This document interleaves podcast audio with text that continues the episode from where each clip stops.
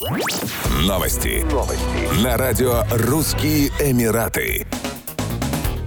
Министерство иностранных дел России планирует заключить безвизовые соглашения с 11 новыми государствами, включая ряд стран Персидского залива – Бахрейн, Оман, Кувейт и Саудовскую Аравию. Безвизовыми для россиян также могут стать Багамы, Барбадос, Гаити, Замбия, Малайзия, Мексика, Тринидад и Тобаго, сообщил замминистра иностранных дел России Евгений Иванов. По его словам, процесс согласования договоров является улицей с двусторонним движением, из-за чего результат переговоров зависит не только от российской стороны. О работе над безвизовым режимом сама романом глава МИД России Сергей Лавров сообщал в мае 2022 года. Для краткосрочного посещения ряда стран, перечисленных Евгением Ивановым, в частности Барбадоса и Малайзии, россиянам и сейчас не требуется виза.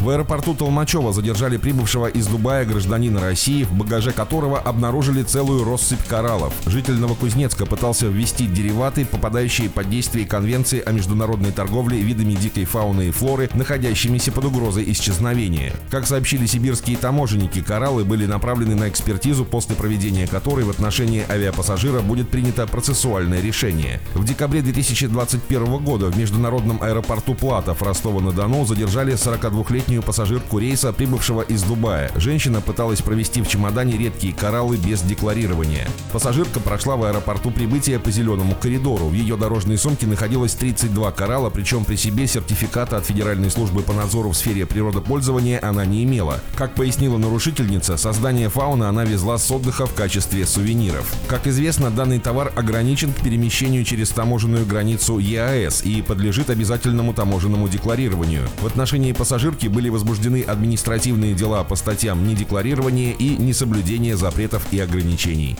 Еще больше новостей читайте на сайте RussianEmirates.com